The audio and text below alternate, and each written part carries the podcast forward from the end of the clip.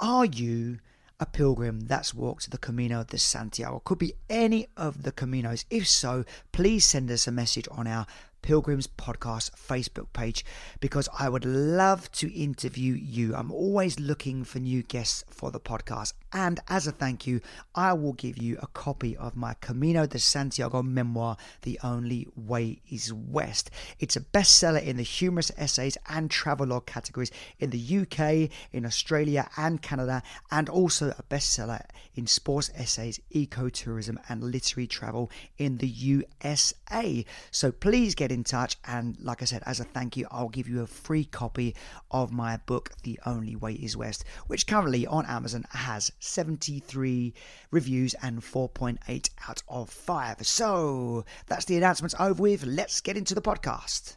A wandering wanderer, a life adventurer, said he's a secret wandering. Hello there, once again, fellow peregrinos. Welcome to El Camino de Santiago Pilgrims podcast, where we talk about planning, preparation, and packing for walking the road to Santiago. Something we're looking forward to more than ever once the current climate passes. And we're going to talk about, obviously, taking the grim out of the pilgrimage, putting the bounce back into your boots and more K's in our days as soon as we can break out of our own domestic cages. And to that end, in this episode, we are talking to a Canadian pilgrim, David Tallan. Please talk about the first time the Camino came into your life. How did you cross paths with the Camino? So I was living in Spain in 1989. I was teaching English in Madrid and I heard about Spain, I think, first as a route that people did in the 20th century. Um, in my copy of Let's Go Spain, Portugal, and Morocco, which was a sort of a student travel guide at the time. And amongst all the other things it mentioned, it did mention the Camino de Santiago, although it didn't, I don't think, specify that it was something that everyone always walked. It was more like here is a route that they followed in the Middle Ages, and people follow it today to see the um, the monuments that were built a long time ago. So 1989 and, was when you first heard about it, and when did you eventually get to walk it? So I the in 1989 I followed the Camino. So I following that I uh, I had like nine days off from working there over the uh, Semana Santa. And in Spain, when you talk to people, the Camino starts in Roncesvalles, um, or at least it did then. So I took myself to Roncesvalles, and from Roncesvalles, I went to Santiago following the same route, but it was some hitchhiking, some hiking, bit of this and a bit of that. However, I could get myself there in nine days. Um, and at the time, I really felt like I was a pilgrim following the pilgrim's route. But the, when I was on it, I started to see people. I saw people who were driving the route, but I also saw people who were walking it, and thought, wouldn't it be great to walk it someday? Um, but I went home. I found a girl. I got married. I had kids. I had a career, and it slipped into the background for about 25 years.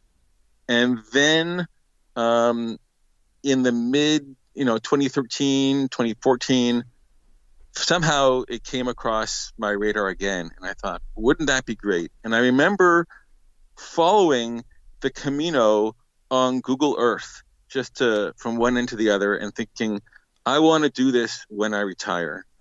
Um, but I had promised my son and, and my daughter, actually, each of them, I promised them a trip when they were 16 years old that I would take them somewhere. And my son said to me, he was going to be 16 in 2016, and he said, "For the trip that you promised me, Dad, why don't we walk the Camino together?" So I arranged with work to get uh, a few months off, and we headed to.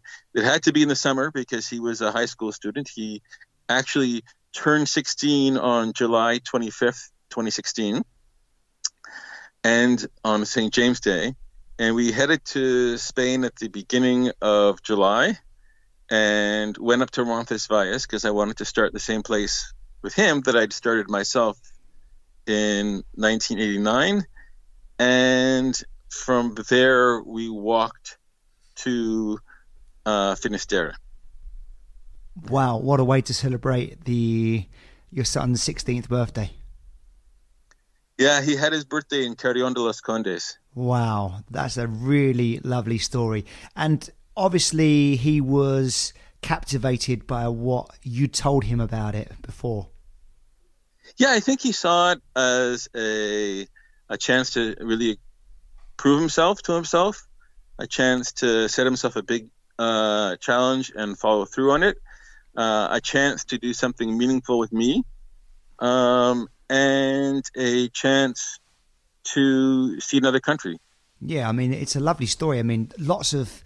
I mean, I used to be a, a physical education teacher, and, and lots of teenagers, it's hard to even get them out their chair sometimes. But the fact that you got him to walk all that way across Spain, and it was something that he actually urged you to do, means you must have uh, you must have trained him well. He, uh, he, he he certainly challenged himself, and he, he rose to the challenge. Brilliant, brilliant. So you've walked with your son from Roncesvalles to Finisterre. Did you both do any training to get into shape for it? We did no training whatsoever No? for that. No, we he yeah we did no training. We started. I I mean we started on Roncesvalles. We walked to Zubiri, and then for the next three days, we did short days of like 15 kilometers, and then gradually built up to more.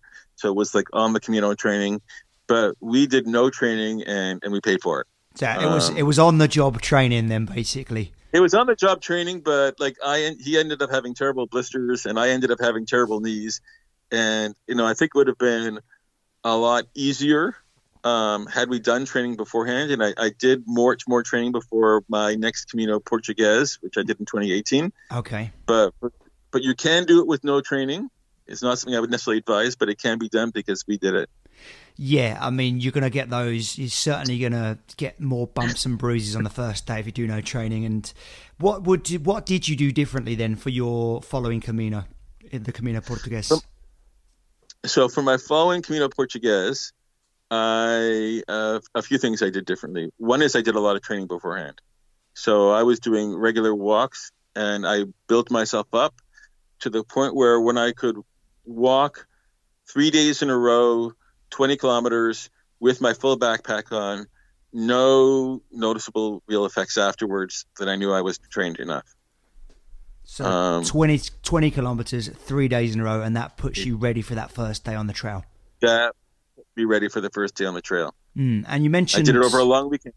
You- know, 20, you know, so I had a long weekend, so I could take 20 kilometers each day. And then I thought, okay, now I'm ready. good idea. So for those that are about to walk the Camino, you could recommend taking a long weekend of, off work, building yourself up to that point gradually, and then actually shocking the body into into that so you're ready on the first day. And you mentioned blisters as well, which your your son suffered from. Did you imagine you were to walk the Camino again, or your son were to walk it again? What foot care rituals would you incorporate to make sure that it wouldn't happen again? I think well fitting shoes is, is, is key. Um, and yeah, well fitting shoes, regular breaks, um, and better care of the blisters when they start forming. We, we didn't really know what to do with them, and I think that was wasn't good. So they'd be more sort of draining from the side, um, putting the antiseptic on, bandaging them up. Um, So you you actually drain the blisters with like a sterile needle. that's what I would do next. That's not what we did then, but that's what I would do next time. Right. His okay. got got so bad. We were in Astorga, and at the albergue we were at in Astorga, they had two sort of clinics. There was a, a thing you could sign at the when you signed in to for your bed. You could also sign up for a massage or for a podiatry clinic where they had students uh, from the university who were studying podiatry would come in and help you take care of your feet. And his feet were like so bad then Mm. that we immediately signed him up for the podiatry clinic. And most people were in and out of that clinic in 10 minutes. and he was they were on his feet for an hour and a half. That's how how, how they were. What do you think was and, the cause of his blisters? Because I mean, that once you're in Astorga, if you're on the Camino Frances and you started in Roncesvalles, you, yeah. you should be worn in by then. What do you think was the cause of it? What was the cause of it? So he, I think we were walking too like too long for him. So mm. we had been done, you know, day after day, 25, 30 kilometers, which isn't long for most people, but for him, I think that we, when we took ourselves down after that, after Astorga, we took a rest day, and then we never we never walked as much as 25 kilometers till the very end again, and he mm. was hmm. fine. So if so, shorter shorter lengths was good. Um, the people in the podiatry clinic were telling us don't use Compeed, and a lot of people swear by Compeed, and they said don't do that because it just puts more pressure on the blister. And what they did was they made like donut um, bandages that went around the blister, but with the hole where the blister was, so that took the pressure off the blister. Right. Okay. Yeah, I've heard actually not to use Compeed as well. I was told by an, a, a same professional um, there was a podiatry, uh, a temporary podiatry tent set up by the uh, the Red Cross, the Cruz Roja, and yeah. I, I actually had a Compeed on my foot, my first one, and she was very stern with me, and she said, "Compeed, not just like that. And I've been told different things. So uh, I think, you know, yeah. people can try out different techniques and, and different ways to treat and prevent blisters. But it's always interesting to hear because it, it's a really common complaint and I've suffered from them as well. So it's another angle to take is, you know, not using the, not using the Compeed. And like you said, one of the most important things is not doing too much because the more time your feet spend locked up in those hot shoes and sweaty socks where the friction and the moisture builds up, they can all be causes of blisters. So uh, we've heard it many times as well. People say on the podcast about taking your socks off halfway through the day to give them some air when you stop for a break. So yeah, I mean it's um, important. I think, like you said, when you get on the trail to make sure you've already walked a lot too. So you're not doing the trial and error on the trail. You've already done it before you go, and you can enjoy your Caminos a lot more. And talking of enjoying the Camino, how were the Camino albergs for you and and your son specifically? How did you make that? that adjustment from going to your cozy bedrooms and, and lovely house to sleeping in a room with lots of people in close quarters? So it wasn't a problem for me. I've always liked hostels. I did a lot of hosteling and backpacking around Europe when I was younger. I'm a life member of the International Youth Hosteling Federation. Um, and my son, he was fine with it too, with the possible exception when we were in O Cebreiro and the albergue there, where they didn't have any um, separate shower stalls. I think that was a bit much for him. Mm. He wasn't thrilled with that. yeah, there's, um, there's distinct lack of privacy in many of them, isn't there? but but you know we brought earplugs with us and you know i like the social uh the the being with the other pilgrims yeah that's a, a massive part of anyone's pilgrimage and and definitely one of the best things about the, the camino and the camaraderie and the relationships you build and the friendships you make that that last a long time, and that often softens the lack of of facilities and the Spartan surroundings.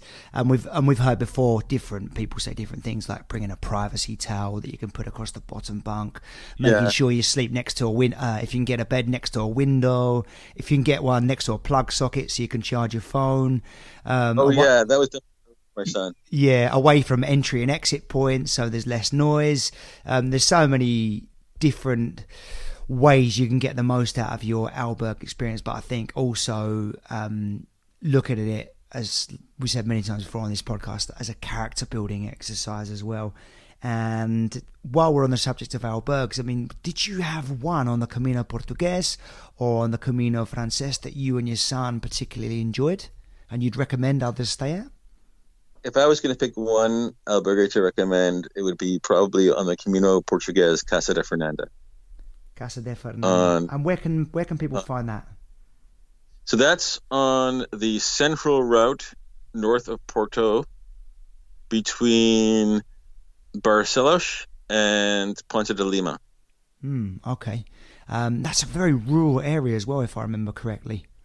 Yeah, and it's it's um. Do you remember the town? Fernanda, the, the, the old village or town it's in? It's it's I it, it's it's like its own little place practically. Right. It's in a municipality, but it's not not like you know like a village where you're going to see the name of the village and, and it's, it's a cluster of, of you know there's a downtown. It's mm. its hmm. own place.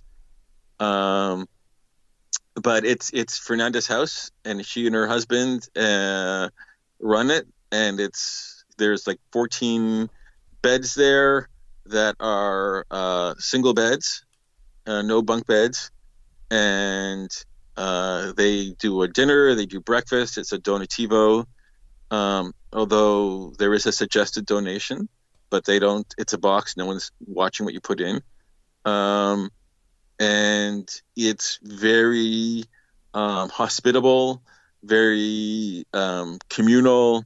Um, it's like you're being invited into their home with the fellow pilgrims. It's it's great. So Casa de um, Fernanda, would, that's between Barcelos and Ponte de Lima, you said. And yes. just, just uh, I'm in, intrigued because I've walked both the Camino Frances and the Camino Portugues. What do you see as the major differences between them, and who would you recommend each Camino for? For example, someone that's just starting out, would you say they're better off on the Camino Portugues or the Camino Frances? it depends on how much. Okay, so it. I have only walked the Camino Portugues from Porto. I haven't walked it from Lisbon. Um, but if it was someone on their first Camino, my first question would be, how long do you have to walk? So if they have a good five six weeks, then I would probably recommend the Camino Frances because it gives you that archetypical experience that is what you're going to read about and see in the movies. And when people talk about the Camino, that's what they think about. Um, gives you that that that full sort of epic experience of the Camino.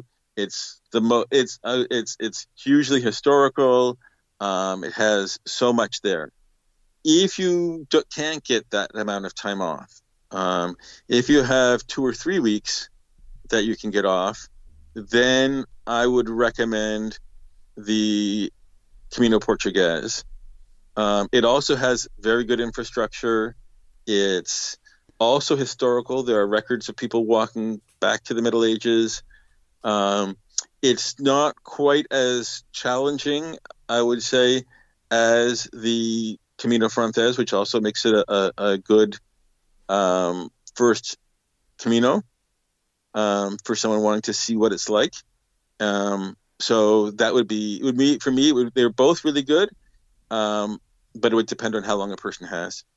Yeah, I would agree with every single thing you said there. So, just like to recap what you've said, if you've got a month or longer and you want that full on Camino de Santiago experience, the one you've read about in the books and you've probably seen in the movies, then the Camino Frances will probably be for you. If you haven't got that long, you've only got two or three weeks and you're just starting out, then from Porto to, to Santiago, I think it works out around about 12 days, 12 stages, something like that. I can't remember off the top of my head, um, but you could comfortably do that in two weeks, and it's a lot flatter, less physically challenging, and you still have that same infrastructure as well. Um, so, yeah, I would agree 100% with everything you've said there, David. We know you've done two Caminos, the, the, the Frances and the Portuguese, and we know there was a few years between both of them. And we also know that you refined your planning and preparation, your packing list. So imagine you were to go on the Camino again. What would be the three top things on your packing list, aside from the obvious being the backpack, boots, and socks? Okay, assuming we're also leaving also aside underwear, pants, and shirt. Let's um, go. Yeah, yeah. walking pole, hiking poles, I would definitely take with me that would be the first on my packing list. I, they were not on my packing list for my original Camino Frances. Um, I did not actually acquire them until Viana, and I don't think I would have completed the Camino without them. Hmm. Um, so, uh, and and I took them from the beginning uh, with the Camino Portugues and had a much better time with my knees, although it was hmm. a flatter Camino. Um, but yeah, definitely they would be the first. Um, hat would be another really uh, key thing for my packing list.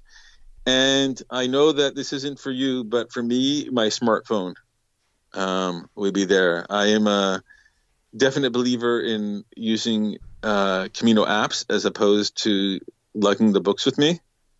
Um, although I sometimes bring them on Kindle, um, and it's my um, my camera. It's a way of keeping in touch with people at home.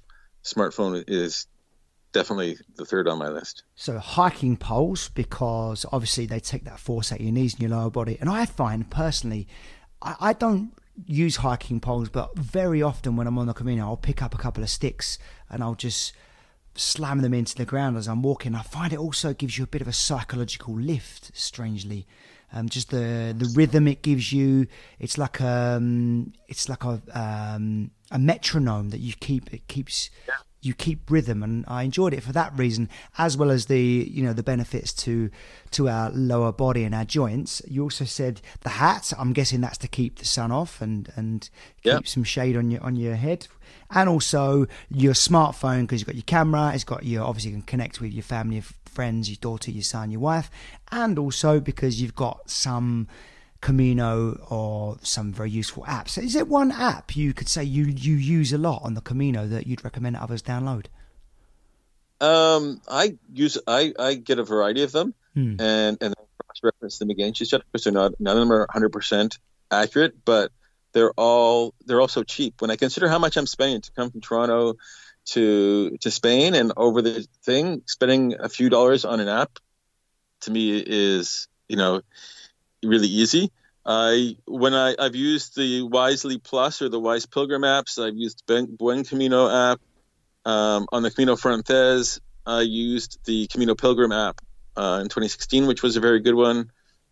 Um, I like the way that you can, if you're not sure, you can pull up a map and see the Camino on it and yourself on it and make sure that you're on the Camino or find your way back to it if you're not. Um, plus, they have all the usual places to stay, um, where the fountains are, where the bank machines are, you know, all, all the, the guidebook type of information. All right, so we heard about some of your favourite apps there. What about your favourite city, town, or village along the Camino? Somewhere you'd recommend that people must visit? Could be on the Portuguese or the Frances. That's a tough one. I think I would have to say Leon. Hmm. Um, Leon has my favorite cathedral on the pilgrimage on, on the Camino Frances. Um, a lot of people like Burgos. Burgos is a beautiful city. I did spend a rest day there in Burgos, and it has a beautiful wedding cake of a uh, of a cathedral. But for me, the simplicity of the Leon Cathedral with its immense quantity of stained glass uh, is my favorite. And there's the um, the Pantheon of San Isidro um, as well, which is like the the uh, the Sistine Chapel of Romanesque art. Um, and it's just the city itself is so pretty, and the people there are very nice. I would have to say Leon. Okay, so um, Leon and the cathedral are the places you deca- definitely recommend that your fellow yeah. pilgrims visit.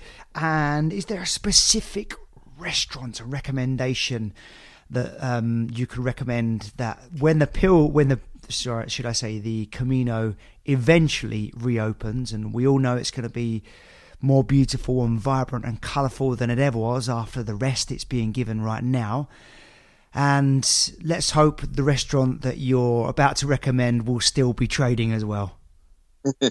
you know what? I, I was thinking about that, and mm. I really love the Spanish food, and I love the food I ate on the Camino, but I don't think there was one restaurant that stood head and shoulders above the others that I could remember to say this is the restaurant to go to. I the the the eating uh, the meal I do recall was when we were in Portomarín um, it was some fiesta or, or, festival or market day or something, and they had a big tent set up with tables and the propane burners and the big barrels where they were cooking the pulpo. And uh, that certainly is a meal that stands out to me, but it's not like I could say, here's the restaurant address and name to get it from there. It was just a, a, big tent that was set up in the, in the downtown city. But that's a good recommendation as well. And you reckon what you've you've recommended is the pulpo, which for those who don't know what yeah. that means, that's octopus and uh, it comes with uh, suction pads on, and they've often got it's often seasoned with I, th- I think it's like a um, a sweet pepper, isn't it? It's like a sweet pepper, yeah. and uh, comes with some potatoes sliced up as well. Uh, there's some oil and salt put on top, and yeah, it's to die for without a doubt. So pulpo in Portomarín, when you pass through Portomarín, when you get into Galicia, look out for the octopus, the pulpo. And so now what we're going to do now, David, if it's okay with you, we're going to move into uh, quick some quick fire questions. Okay, so yep. we're going to keep the answers short and sweet and fire through them as fast as we can. So, your favorite Camino blog or vlog, book or film? So, I have lots of books. I have lots of vlogs. I love the vlogs. So I, it's hard to pick one. I'm going to very quickly say the name of three. Efren Gonzalez has done a series of vlogs of his Caminos, which are really outstanding. Um, World Towning, you can look them up. Um, they were a family of four. They did the Camino together and did the vlogs. And more recently, from my own home country of Canada, Samantha Plavins um, did a vlog series of her Camino Frances, and all those are outstanding. Fantastic one thing you wished you'd packed on your first Camino? You got on there, you thought, ah, we should have brought that. So when I was going on the Camino with my son in July and August, what I wish I had packed were those hiking umbrellas that attach to your um, backpack straps and will shade you. Never heard of uh, such a thing. So yeah, they they they they create these lightweight umbrellas that are like SPF 50. Um, they're, they some of them are like you know silvery, so they're really more like they work as umbrellas, but they also work as parasols. They also work to shade you from the sun, and apparently it's at least 10 degrees cooler underneath these. Um, and when we were crossing the Meseta, um, though those would have been really handy. My wow. son does not the heat. Thanks for that recommendation. And, Thank you very much. So, one thing you didn't need and wouldn't take again. So on that trip, I took something called a scrubba, which is a plastic thing that you put your clothes in it and and for hand washing. You put your clothes in your water and some soap and you wash them in that, and that was a waste of weight. I maybe used it once or twice, and I didn't need to use it then. I could have used other washing facilities. Fantastic. So don't take your scrubba. One place you wished you'd stayed over.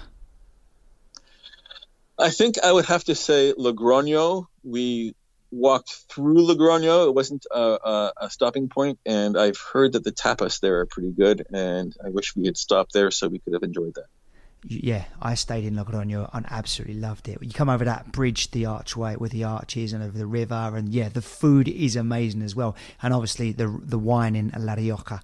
Um, and in, you obviously lived in Spain for a little while, so maybe you can help us with this one. An important word to learn in Spanish for your Camino. Gracias.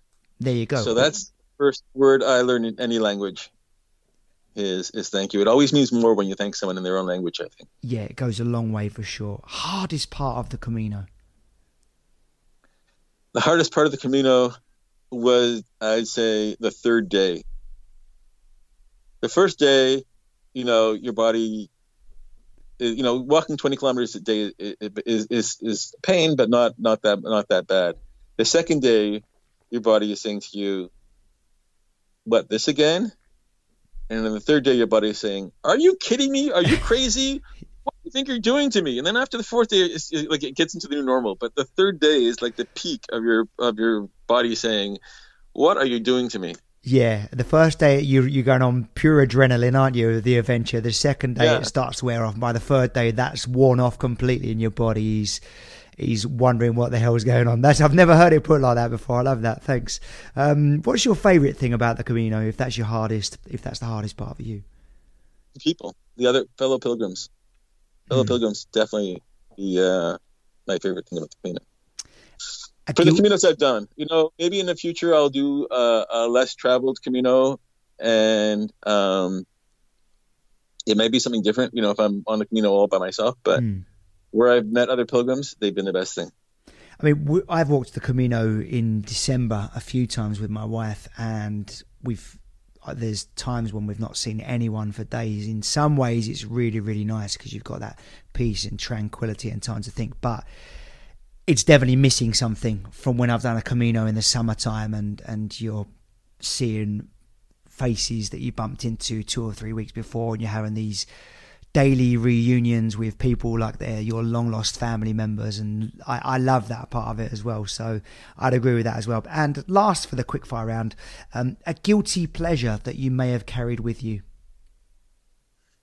So I don't know how much guilty it is but when I went back to the Camino for my Camino Portugues I had a personal sello made for me a personal stamp that I could stamp people's uh, credentials with because in the previous Camino, um, when I the Camino Frances, there were lots of people I would meet again and again, and I would mean to get their contact information, but I always like I never got around to it, and um, and then one day I wouldn't meet them again, and I was like, oh, I wish I had their contact information.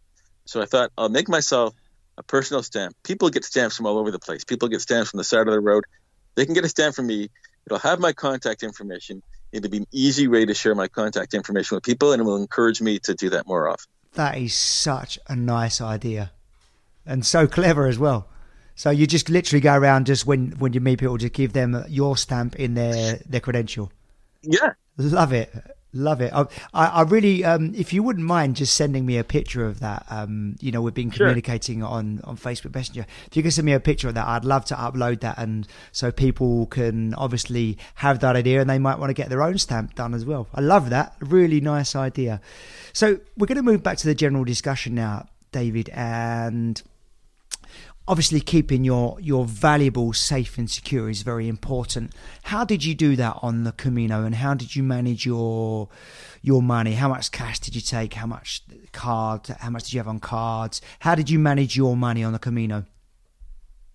I took cards. I took more than one, which was handy because when I got to um, Santiago after my Camino Portugues, one of my cards seemed to stop working.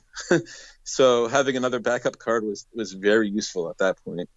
Um, I wasn't keeping to a a tight specific budget, so I would spend money as I needed to.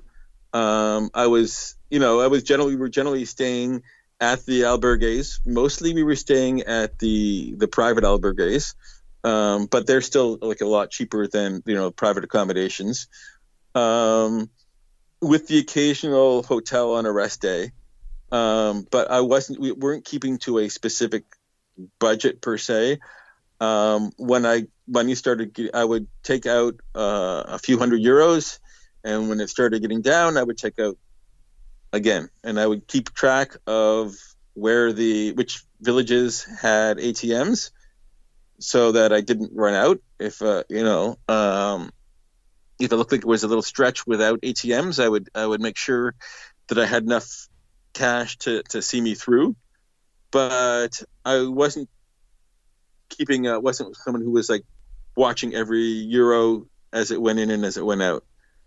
Um, in terms of keeping track of my valuables, um, that's one area where it helps having um, traveling with someone so that they can watch things while you're in the shower or whatever. But even then, when I was traveling by myself in the Camino Portuguese, I would just take stuff with me into the the shower when I went in in um, in the Ziploc bags. Yeah. Um, and generally at night, my pattern was to I would when I got to the albergue, I would shower, I would change into the next day's clothes, and I would wear those right through for 24 hours till the next shower, as it were. So I, I didn't have separate sleeping clothes. I would sleep in the clothes I was walking in the next day, which mm. made it really easy to get out quickly and quietly the next morning. So yeah, minimal fuss, minimal disturbance when you're leaving in the yeah. morning. And so my my my valuables were in my my you know what I was sleeping in had pockets, and I would just keep my valuables in my pockets while I was asleep.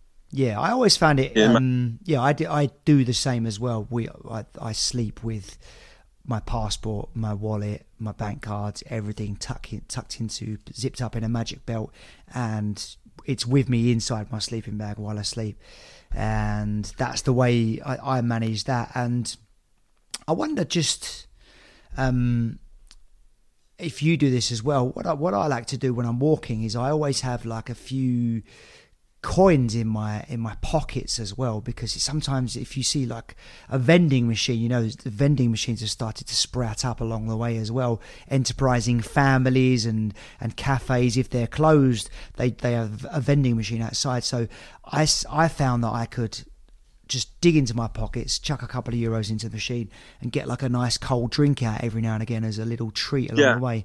I found that as a, a good little tactic, so you don't have to dig into your wallet, which can obviously be time consuming because your energy is very precious, and and you obviously need to save as much of it for for walking, for survival, for essentials as you need. Would you ever do anything like that? Find that useful? Yeah, I mean, I, I like I said, I wasn't, I wasn't, uh, I wasn't keeping to a strict budget, so I was quite happy to spend on on things like that when I wanted to. I liked keeping coins on me self uh, uh, in my pockets for that purpose. I also made it a habit. Like I made it a thing because I felt because I was on pilgrimage. I wanted to have coins available to give to anyone who was asking for charity along the way. Mm. Nice I thought- Mm. Giving charity when requested was to me part of my pilgrimage experience. Mm. And so I always wanted to have some coins available for that purpose as well. Mm, it's a ni- nice idea and nice approach to it. I mean, on the subject of charity, it's incredible the amount that you as a pilgrim will receive along the way as well. Uh, uh, Oh yeah, just lovely little touches yeah. like people leaving water canisters outside their houses and a and a plate of apples and stuff like that. It's like people are so nice. You definitely see the best of humanity on on the pilgrimage. when I was walking the Camino Portugues, my birthday was on the Camino, and we were passing. It was October, so we were passing. Um, the vineyards were being harvested, and I would, um, you know, shout a hearty "Bon dia" to the people as we passed by, and one lady called me and the two other people who were walking with me into the vineyard and took us deep into the vineyard to laid us down with as many grapes as we could carry. Nice. And it was, it was, yeah. They, the they didn't. They didn't have to do that either, did they? Actually, actually didn't No. have to do that. They don't They- know you from Adam. You know, you're just passing through, and yet they go Yeah. out of their way to to do that and go above and beyond and the extra mile. And it's that stuff, that kind of stuff, that sticks with you, and it's that kind of experience that makes you want to do it when you get home. It makes you want to do it for other pilgrims, and it makes you want to do it if you have visitors to your house even when you're not on pilgrimage you you remember how that made you feel and you think I want to make other people feel like that as well.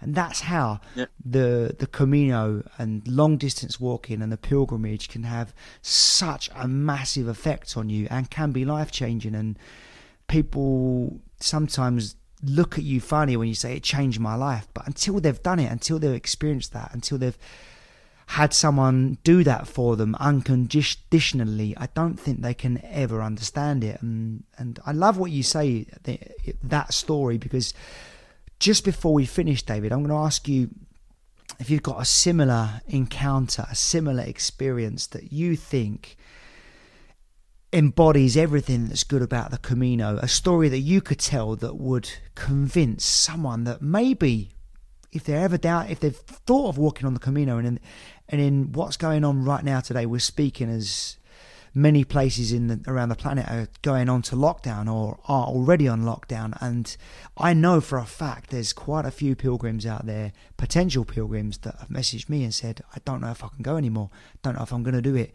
Is there a story that you could tell right now that would, that would make them think I still have to do this. This is for me. Like a, a, a story that embodies everything that's good about the Camino I don't know that I could like that's that's a tall that is a tall order Mm. there, you know.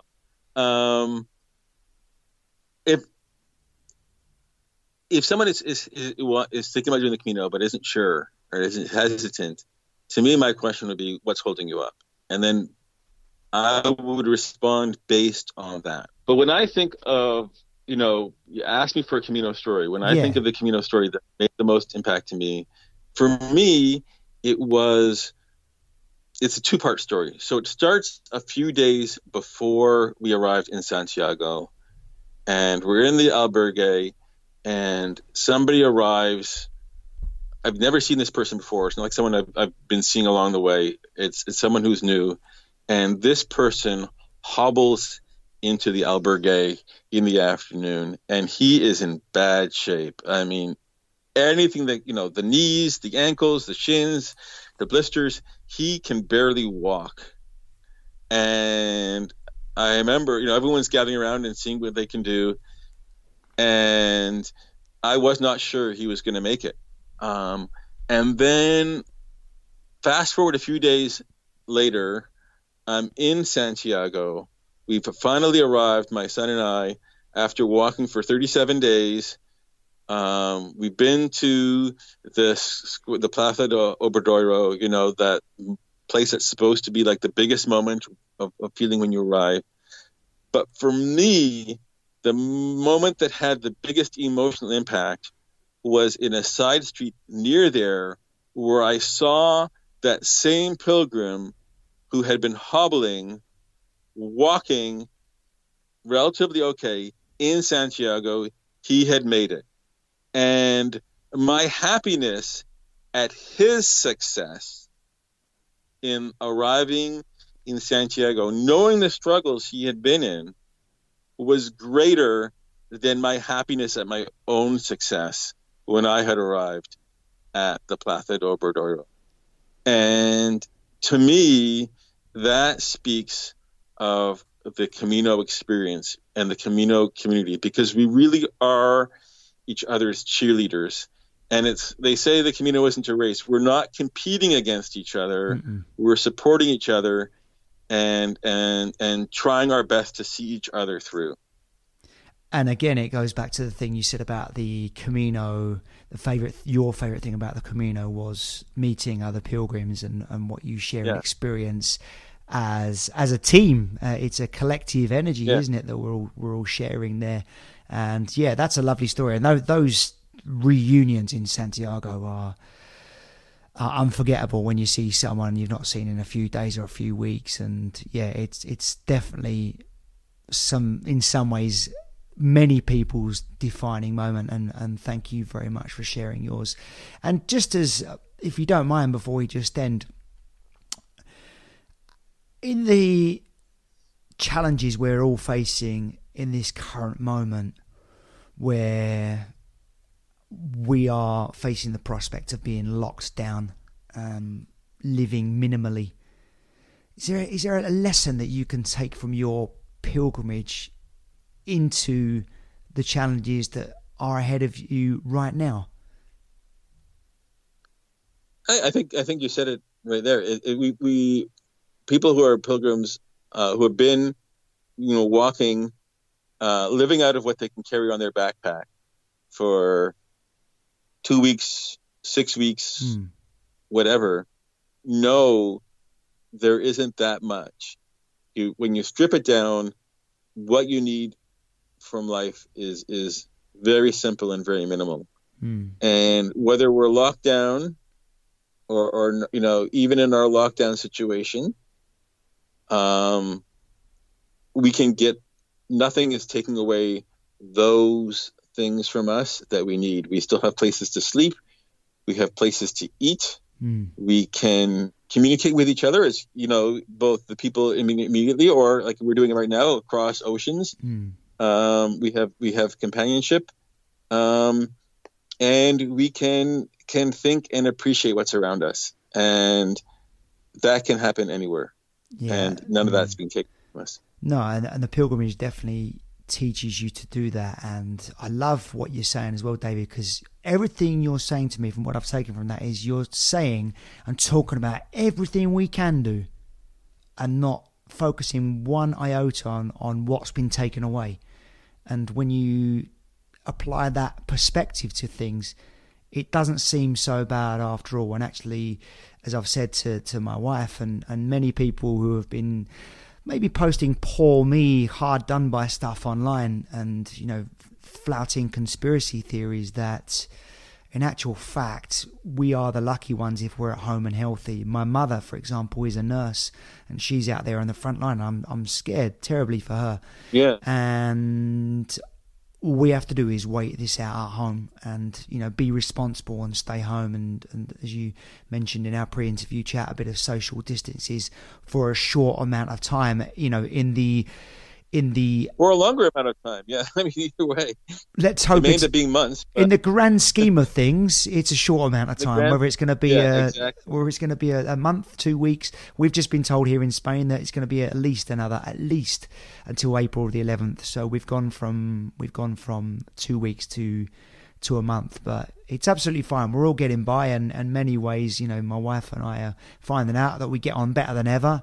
And um, you know, I'm chatting more to my friends more than ever, and um, there are positive to, positives to take from from this challenging situation. It's tragic, obviously, that people are losing their lives, and and we're having to witness that in the news every day as well. But we can only do what we can do, and that is control the controllables. And relating to our pilgrimage experience, we, you know, we're used to living minimally, and we've been through psychologically tougher stuff than this, which is obviously, you know, the daily walking, having to get 30k.